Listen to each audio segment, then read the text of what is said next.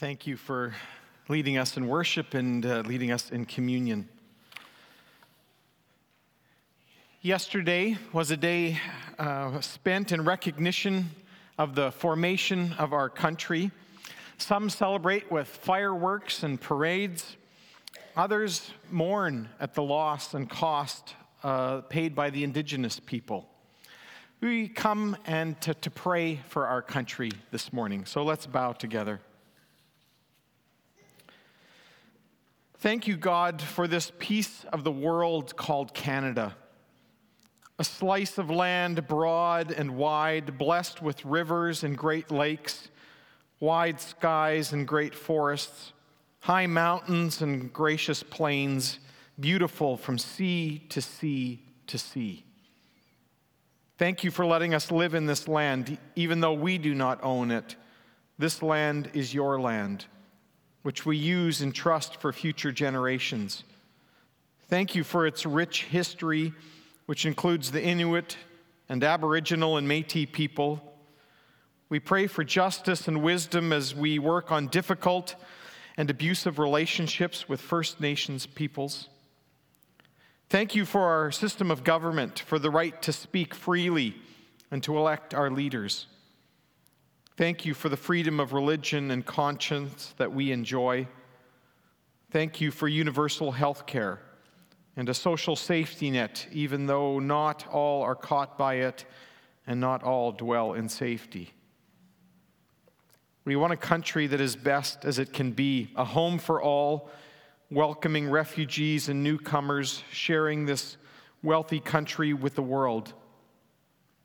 Bless our leaders our Prime Minister, all members of Parliament, guide their steps, empower us to use our voice to help them as they make difficult and far reaching decisions. We thank you today for our home and native land. Thank you for giving us a home here where we live in peace and security. God, keep our land, Canada. Keep it strong and free. Keep it safe and beautiful for future generations. Amen.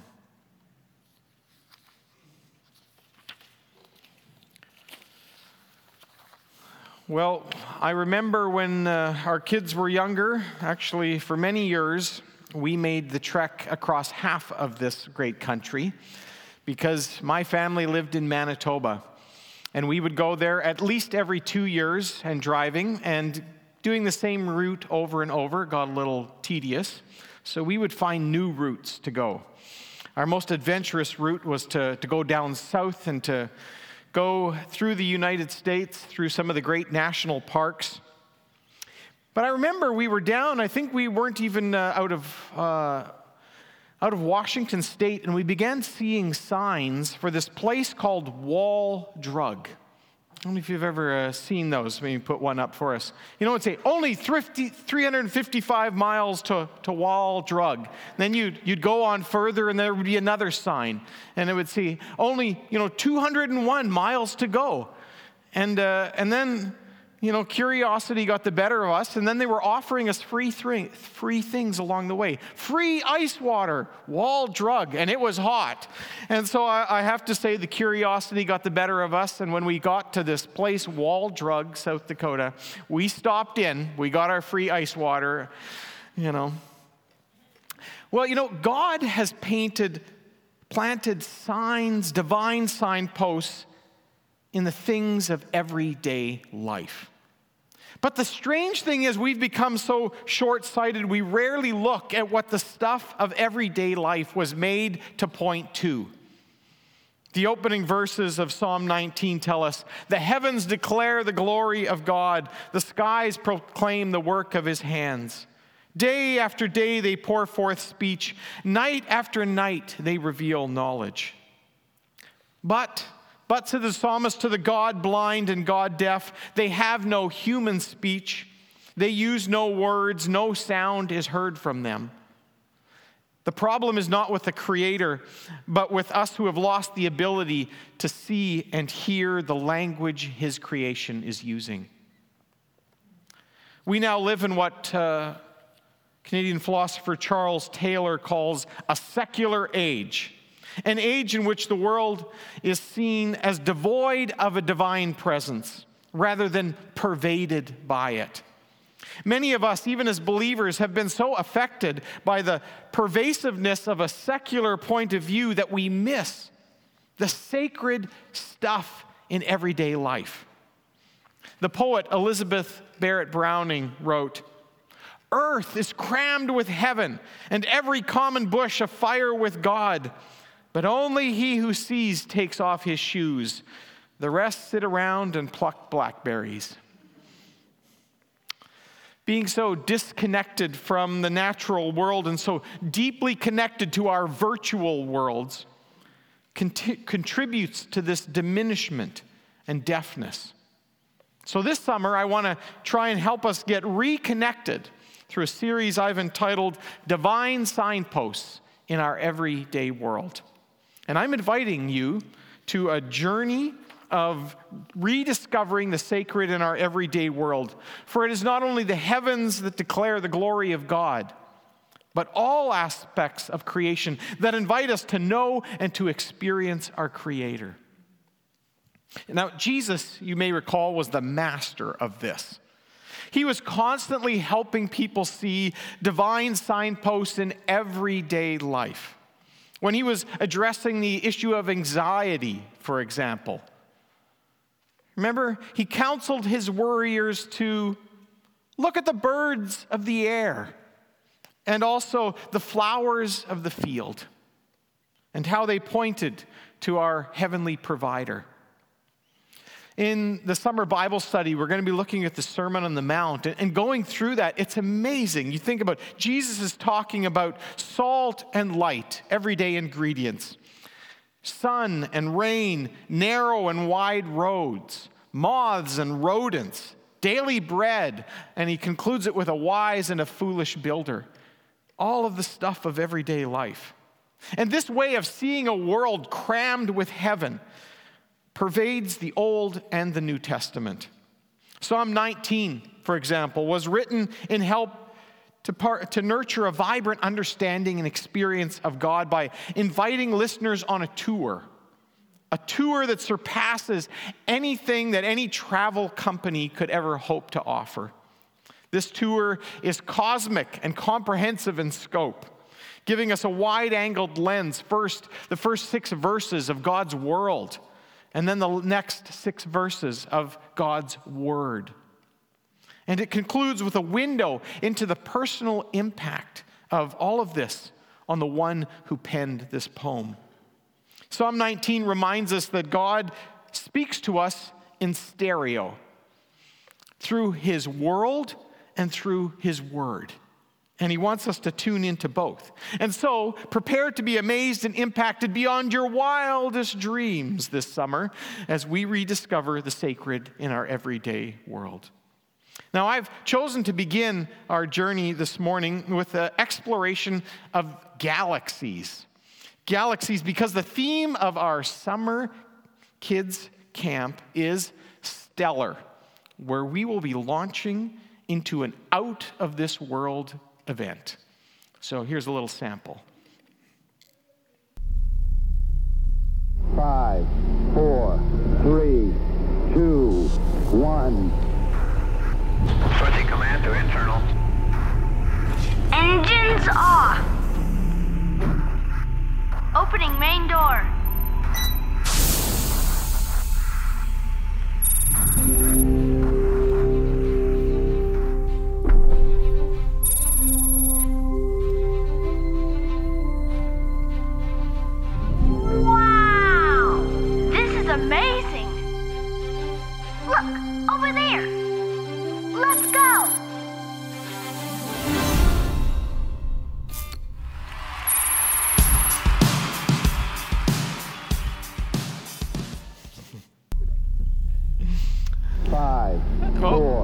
Don't. It was good, but we will just see it once.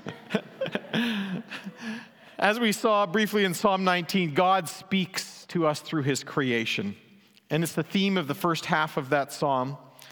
Creation carries messages that can transform our lives if, if we follow where and to whom the divine signposts are designed to direct us. I'm reminded of the uh, great Italian astronomer and inventor Galileo Galilei.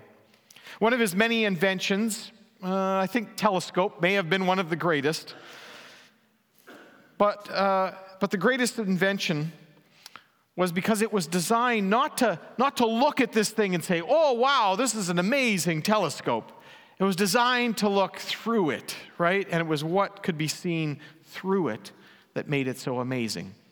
And as the late J.I. Packer said in his book, I Want to Be a Christian, the message of creation is this You have seen the sea, the sky, sun, moon, and stars. You've watched the birds and the fish, the vegetation, the animals, and the insects, all the big things and the little things together. Fantastic, isn't it? Well, now meet the one who made this all. In the book of Job, Job, right before the book of Psalms, we have chapters and chapters and chapters of speeches between Job and his friends as they debate how such bad things could have happened to one who had lived such a good life before God. And there is no resolution to this question, just a lot of conversation. And so finally, when we get to Job chapter 38, God speaks to Job. And it says he speaks to him in the midst out of a storm. So you think a storm, I'd never thought before. This is coming out all of a sudden in the midst of this great storm he hears God speaking to him. But instead of resolving the debate, he transcends all of the conversation by taking Job on a tour of the mysteries of creation. Here's a sampling. Who is it that questions my wisdom with such ignorant words? Brace yourself like a man, because I have some questions for you, Job, and you must answer them.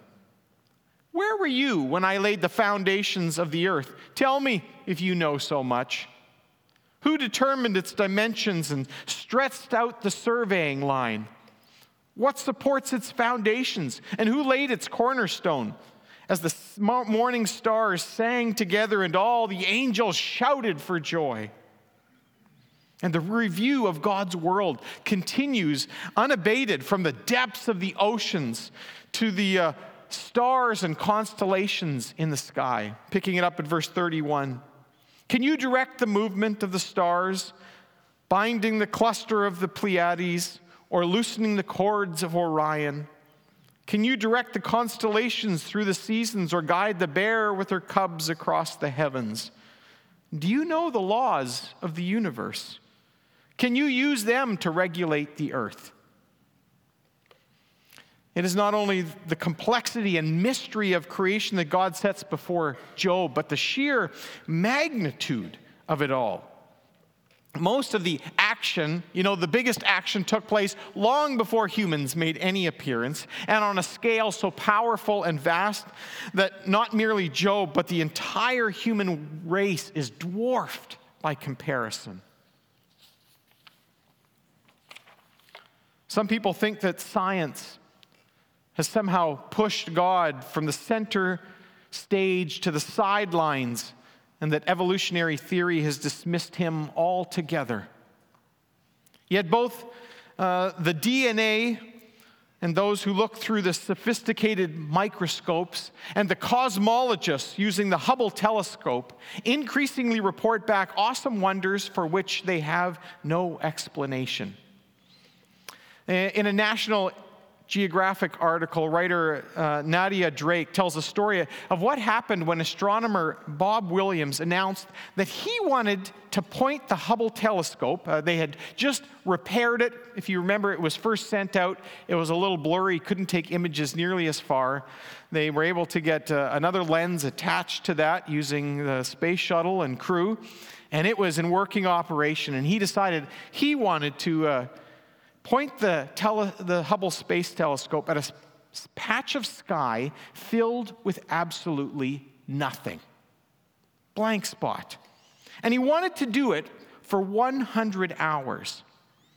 Well, it was a terrible idea, his colleagues told him, a waste, you know, of such a valuable resource.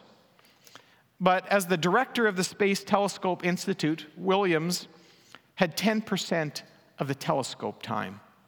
So he didn't care what other people said. He said, I'm going to use my time and 100 hours of it to stare at that blank spot right by the end of the Big Dipper. So for 100 hours, it did that. It took pictures of a spot 130th, uh, a slice of the moon, if you will, small spot. And uh, in total, the telescope took 342 pictures of that region, which was exposed for between 25 and 45 minutes. That's how long you'd have to, to get each picture. And the images were then processed and combined and then colored, and 100 and, uh, or sorry, and 17 days later they were released to the public. And it turned out that nothing was actually stuffed with entire galaxies. More than 3,000 of them came spilling out in a variety of shapes spiral, elliptical, irregular, and colors red, white, blue, and yellow. The estimated number of galaxies in the universe multiplied enormously to 50 billion, five times what they had thought. By the way, they're now up to 2 trillion uh, in their estimates. Galaxies are beyond our understanding. And as soon as we wor- use words like trillion, light year, parsec, uh, we are talking about the unimaginable. For example, in planetary terms, the Earth isn't very large. It is a, a, fraction of the size of Saturn and smaller than Jupiter's red spot. Jupiter, however, is only one thousandth the size of the Sun.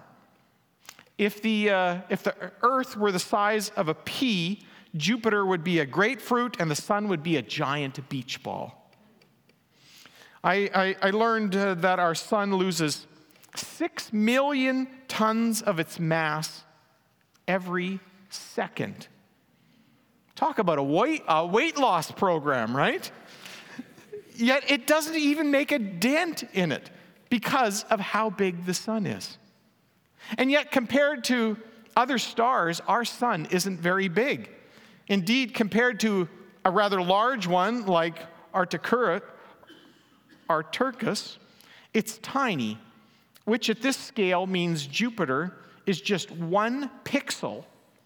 And the Earth, uh, there's a small note at the bottom. It says, Earth is invisible at this scale. Now, there are supergiant stars that make Arcturus look small, but you know, you have to stop somewhere, right? The human mind is not really equipped to be able to think at this kind of scale. And that is why the Bible, when, when God wants to address human arrogance, he points to the night sky. Isaiah 40, he says, To whom will you compare me? Or who is my equal, says the Lord? Lift up your eyes and look to the heavens. Who created all these? He who brings out the starry host one by one and calls forth each of them by name. Because of his great strength and power, not one of them is missing. You notice how God just lets the galaxy speak for itself? 50 years ago, John Lennon boasted that the Beatles were bigger than Jesus. But when the camera pans out away from Earth to reveal the planets and stars, such a claim sounds rather silly, doesn't it?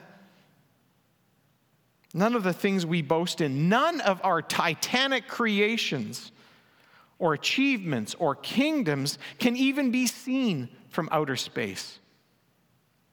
Israel's King David had no way of knowing the sheer scale of the universe that he was looking at and that would be discovered in our day. But he marveled that the, mag- that the majestic creator God who formed and filled the heavens would even know who he was. Psalm 8, he says, When I consider your heavens, the work of your hands, the moon, the stars which you have set in place, what is mankind that you are mindful of him? Human beings that you care for them. And so sometimes people wonder, why God created all the stars and galaxies and, and whether their sheer number casts doubt on his existence. Why? I mean, if God is really so committed to his people on earth, why would he bother making so many galaxies which have nothing to do with us and which we didn't even know existed until recent years? Of course, I don't know why. But the scriptures do draw out some important implications and applications that I want to conclude with. Why galaxies? Well, one, to humble us. Galaxies call us to humility. From the verses that we looked at in the book of Job, as well as the Psalms and the prophets, it's clear that the sheer magnitude of what God has made is intended to humble us in every age. After all, hardly a year goes by without a scientific paper or journal article announcing that the universe uh, it's even bigger than we realized. And none of us is a big deal compared to the one who made the stars. I like what Philip Yancey said. He said, Learning about the universe does little for earthly self esteem. It does, it humbles us. Why galaxies? I think galaxies, God also, it gives us perspective to give us perspective. I was just reading Jeremiah 32 recently. Jeremiah, the city of Jerusalem, he's been predicting this and it's falling into the hands of the Babylonians. You can imagine what uh, housing and land prices are doing. They're plummeting. the Babylonians are building siege works, and as they're doing this and the city's about to fall, God tells uh, Jeremiah, Oh, go to your cousin. He's trying to sell some land. I want you to buy it at the old market rate, not the bargain basement prices. And make sure that it's authorized and sealed and everybody knows it. And even Jeremiah is thinking, What are you doing? This is crazy. And yet, he obeyed and he addresses God as sovereign Lord who made the heavens and the earth by your great power and outstretched arm. And he concludes, Nothing is too hard for you. He looks at those heavens, he, in the light of what this, he's just signed this deed, and he's like, how can this ever be restored and this land ever be worth anything? And he looks at the heavens and he's like, okay, I guess you're big enough for this. It gives us perspective. Philip Yancey tells a story of how he had. Uh, he said he had spent all day interviewing relief workers about the mega disaster of that moment in Africa. And after three days of hearing tales of human misery, he said, I could not lift my sights beyond that refugee camp until the night came and he saw the Milky Way. And he said, It abruptly reminded me of the pres- that the present moment did not comprise all of life. I dare not confine my, my field of vision to the scenes of suffering around me. I needed to, to look up to the stars. Well, thirdly, I think galaxies also inspire us and renew our hope. Think about Abraham. In the Old Testament, he was still childless. And God promises that he will have a son who is your own flesh and blood. And Abraham's having trouble believing that, so he says, Abraham, let's go outside your tent. Look up at the sky. Look at the stars and count them if you can. And then he adds, and so shall your offspring be. God is infinitely transcendent, and but he is infinitely personal. I've got this, Abraham. You can trust me. And finally, well, there's probably more, but I've chosen fourth one yet. Galaxies call us to worship the Creator. The wonders of the world invite us to worship the God of wonder. C.S. Lewis used to say that the Christian does not go to nature to learn theology. The message is too garbled, but rather to fill theological words with meaning. For example, he said, Nature never taught me that there exists a God of glory and majesty, said Lewis. I had to learn that in other ways. But nature gave the, wor- the word glory a new meaning for me. I do not know where else I could have found one. I remember uh, being in Yellowstone National Park, and there's great, I mean, there's just so much variety there, but standing at the base of one of these great waterfalls, and the earth is just trembling, and just thinking, and this, the God who made this is so much greater, and right now I'm just feeling overwhelmed, right, with awe and wonder at the God who made this. And the New Testament will point us to the greatest deed of all, the greatest wonder of all will be when this God, this great God who made the galaxies, will come and sacrifice himself for us on a cross. That is the greatest wonder of all that should lead us to worship. I want to invite you to pray as we're praying, invite the worship team to come up. Let's pray.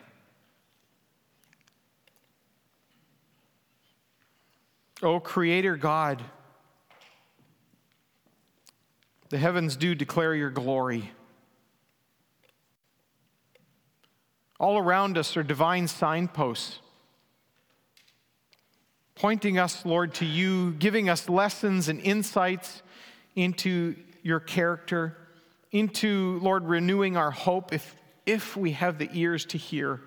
And Lord, I thank you that you have given us your Holy Spirit the great translator and interpreter for us, the great guide who takes us, Lord, into the depths of meaning, who opens to us your word where we see even more clearly that this great God is also intensely personal and sacrificial. Lord, today we stand in awe and wonder of you and we praise you. Amen.